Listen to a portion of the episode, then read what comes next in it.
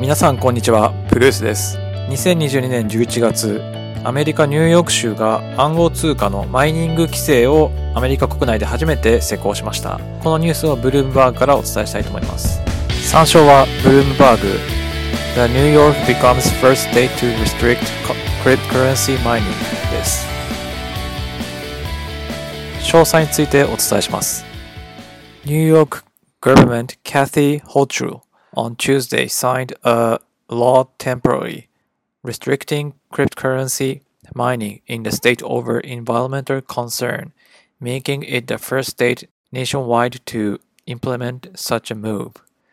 The bill was delivered to the governor on Tuesday after the state legislature passed that measure in June, and the Associated Press reported that Hochul signed the measure. 内容としましては、ニューヨーク州のキャシー・ホチュール知事、まあ、民主党の知事なんですが、この方が環境への負荷を理由に、ニューヨーク州での仮想通貨マイニングを一時制限する法律に署名しました。このような動きを実施したのは、アメリカの国内で初の州となります。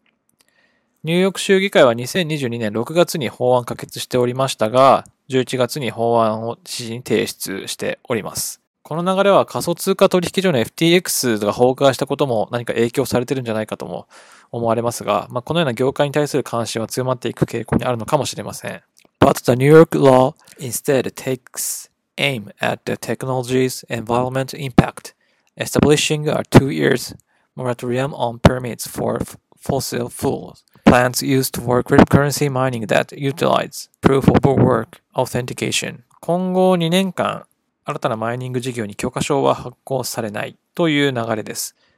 仮想通貨マイニング禁止と言いましても、まあ、全面禁止するものではなく、ニューヨーク州が禁止するのはあくまで fossil fuel、化石燃料のエネルギーで作られた電力で動かすマイニングですね。これを禁止する。言い換えれば、風力は太陽光などのクリーンエネルギーでのマイニングは OK となります。確かにビットコインやその他の暗号通貨に使用されるこのマイニングの技術、POW の技術なんですが、大量のエネルギーを必要と、電力を必要とすると言われておりまして、この技術の使用によって、ニューヨーク州の気候目標、二酸化炭素の排出量を抑えるとか、そのように気候目標を達成する上で、このコンセンサスアルゴリズムによるマイニングを化石燃料によって行うというのはよろしくない。州の環境保全局に対してもですね、プルフ・オブ・ワーク認証を使用するマイニングの影響をちゃんと調査して、企業に対して調査をするように義務付けています。この法案によっては、業界からロビー活動が相次いでいるようでして、ブルームバーグでは2月に暗号通貨を支持するグループが、州でのロビー活動に150万ドルを費やしていると報告。仮想通貨業界でもデジタル商工会議所はホチョル氏の決定に失望を示す声明が相次いだということです。具体的にこのマイニングによる電力消費量どれぐらいなのかということなんですが、まず2020年当時、全世界の電力消費量22,901テラワットですかね。こちらのうちビットコインのマイニングにおける1年間の電力消費量76.3テラワット。これは世界の電力消費量の0.33%で、あまり大きい消費量でないと思われがちなんですが、この全世界におけるマイニングの電力消費量というのは、チリやベルギーなどの一国家の電力消費量とほぼ同水準であるということで、プルホブワークによる仮想通貨の仕組みを維持していくというのは電力消費においてはかなり国家レベルでの単位の電力を消費していることがわかります。しかしですね、まあ、これはアメリカもそうなんですが、主に中国が2020年当時なんですが、半分以上このマイニングしているという結果が明らかになってまして、中国で半分以上、その次いでアメリカ、ロシア、マレーシア、イランなどが占めているということです。大手の半導体メーカーのインテルなども、エネルギー効率のいい高性能のビットコインマイニングプロセッサーを開発して、まだ実用化には至ってないんですが、これによって15%の消費電力をカットすることができるとしていて、実用化に向けて環境負荷低減の助けとなるかもしれませんということも伝えられています。確かにこれが電力をかなり消費している可能性も否めないんですが、これがアメリカだけの問題で済むのか、これはやっぱ中国が半分以上シェアを握ってるということなので、中国に対しても環境負荷を訴えていくのであれば、そのマイニングにおける中国、半分以上占めてるってところもちゃんと認識しなしなければいけないのかな、働きかけていく必要があるのかなというふうにも考えます。では、続けて暗号通貨について基礎的なことをお伝えしてみたいと思います。暗号通貨と、まあ、インターネット上で流通させることを前提とした電子的な方法で記録されている通貨を言います。最もシェアの高い仮想通貨、暗号通貨何かというとビットコインですね。で、このビットコイン及び暗号通貨の仕組みについてなんですが、通常の貨幣っていうものは、それぞれどっかの会社ないし国が一元的に管理をして発行したしたりとか管理しています。これをどの仲介者も耐えることなくデータを分散的に誰もがその取引データを確認して取引をちゃんと承認したりとかっていうことを行うことができる仕組みがブロックチェーンという技術管理されています。中央集権型の銀行金融機関でも誰かが送金した、それによって送った、受信したっていうところの取引履歴を誰が担保してるのか、銀行が確認して担保するという仕組みが取られています。それがまあ近年取り立たされていて、中央集権型のものよりも分散型の金融送金システムというのが非常に注目されてきていて、メリットとしてはデータが非常に改ざんされにくい点、そして金融機関など直接な仲介者を介さないやり取りできるシステムで仲介手数料も特に発生しませんというところがメリットとしてあります。ブロックチェーンというのは分かりやすく言うとメモ帳だと思っていただいていいかなと思います。いろいろとシステム的な見方で言うとデータベースとか分散、台帳とかって言われるんですけども、わかりやすく言うと、1万人だったら1万人、それぞれが確認するために全記録がこうメモ帳に記載されてるんですね。取引が。1万人というね、不特定多数の人たちの中で、どうやってこの取引一つ一つを見て、チェックして、これが正しいものであるかというふうに確認する必要が出てくると思うんですけども、それを可能にしてるのが、これを担保するために、プルーフオブワーク、合意形成システムっていうんですかね。取引してる参加者の人たちが、この取引は正しいと、正しいというふうに認めることができる仕組みをプルーフオブワークというものがありまして、これを使ってビットコインというのは一つ一つの取引に対して第三者がその取引が正しいですよっていうふうに承認することができている。それをみんなが確かにそれは正しいねっていうふうに言えるようなシステムが、合意形成システムが出来上がっています。非常にやっぱ理にかなっている、非常に素晴らしいシステムだと思いますし、何よりも仲介者が入らないっていうのがすごいなと思います。続けて、マイニングとは何かという話になるんですけども、マイニングとは直訳すると採掘ですね。暗号通貨界隈で言うと取引データを承認する作業とも言えます。プルーフオブワークとはその合意形成の概念的な話になるんですが、プルーフ、証明、オブ、ワークなので、このワークっていうのがマイニングのことを指しています。で、マイニングとはその取引を承認する作業、具体的に何するかっていうと、ブロックチェーン上に取引という箱、ブロックを作る。そしてそのブロックの中に取引で誰かが誰かに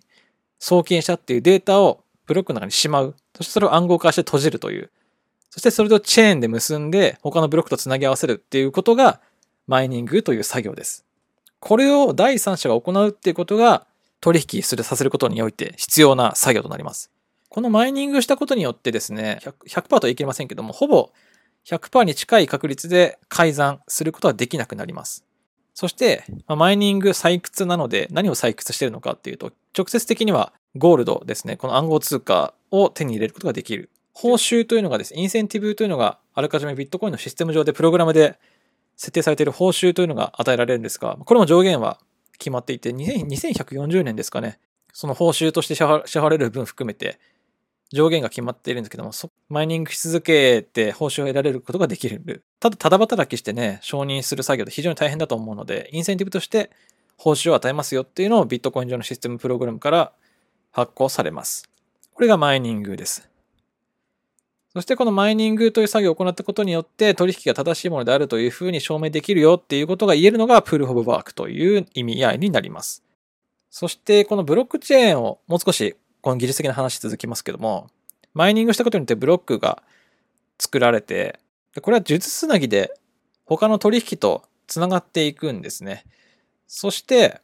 このブロックチェーンの記録を仮にですけど誰か第三者が悪意を持った第三者が改ざんしようとします。そうすると正式なブロックとは別にまた新たなチェーンというのが分岐して作られます。改ざんしたデータというものがですね、フォークと呼ばれる術術つなぎとして作られているブロックの列とは別にまた別のブロックが分岐して残ります。しかしその改ざんしようとしたデータというのは外部上から一発で、あ、これフォークされたんだな、誰かが改ざんし改ざんしようとしたんだなっていうのが一発でわかるようになっておりますので、そうなるとフォークされて分岐して正規として承認されたものとは別に出てきたチェーンですかね。そこに対してブロックをつなげようとして、することはできなくなりますし、必然的に短いチェーンという形でですね、消えます。なので、第三者がどんどんどんどんマイニングしていって、ブロックして繋がっていく長いチェーンとしての取引というものの履歴が正規なルートといいますかね、正規な取引が格納されているデータベースみたいな意味合いとなります。で、これなんでブロックがチェーンに繋がれてるのかっていうところなんですけど、これも改ざんさせにくくさせるための仕組みなわけなんですよね。このブロックとチェーンというものの組み合わせによって非常にセキュアな安全な取引が成功できているのはできているというのがビットコインの仕組みですね。っていうところまでがお話なんですが、ただ、で仮になんですが、この実はその51%以上悪意を持った特定のマイナーだけが51%以上のその関数以上のその承認権を得ることができてしまうとですね、間違った取引、つまり二重取引において言われている話になるんですが、あるその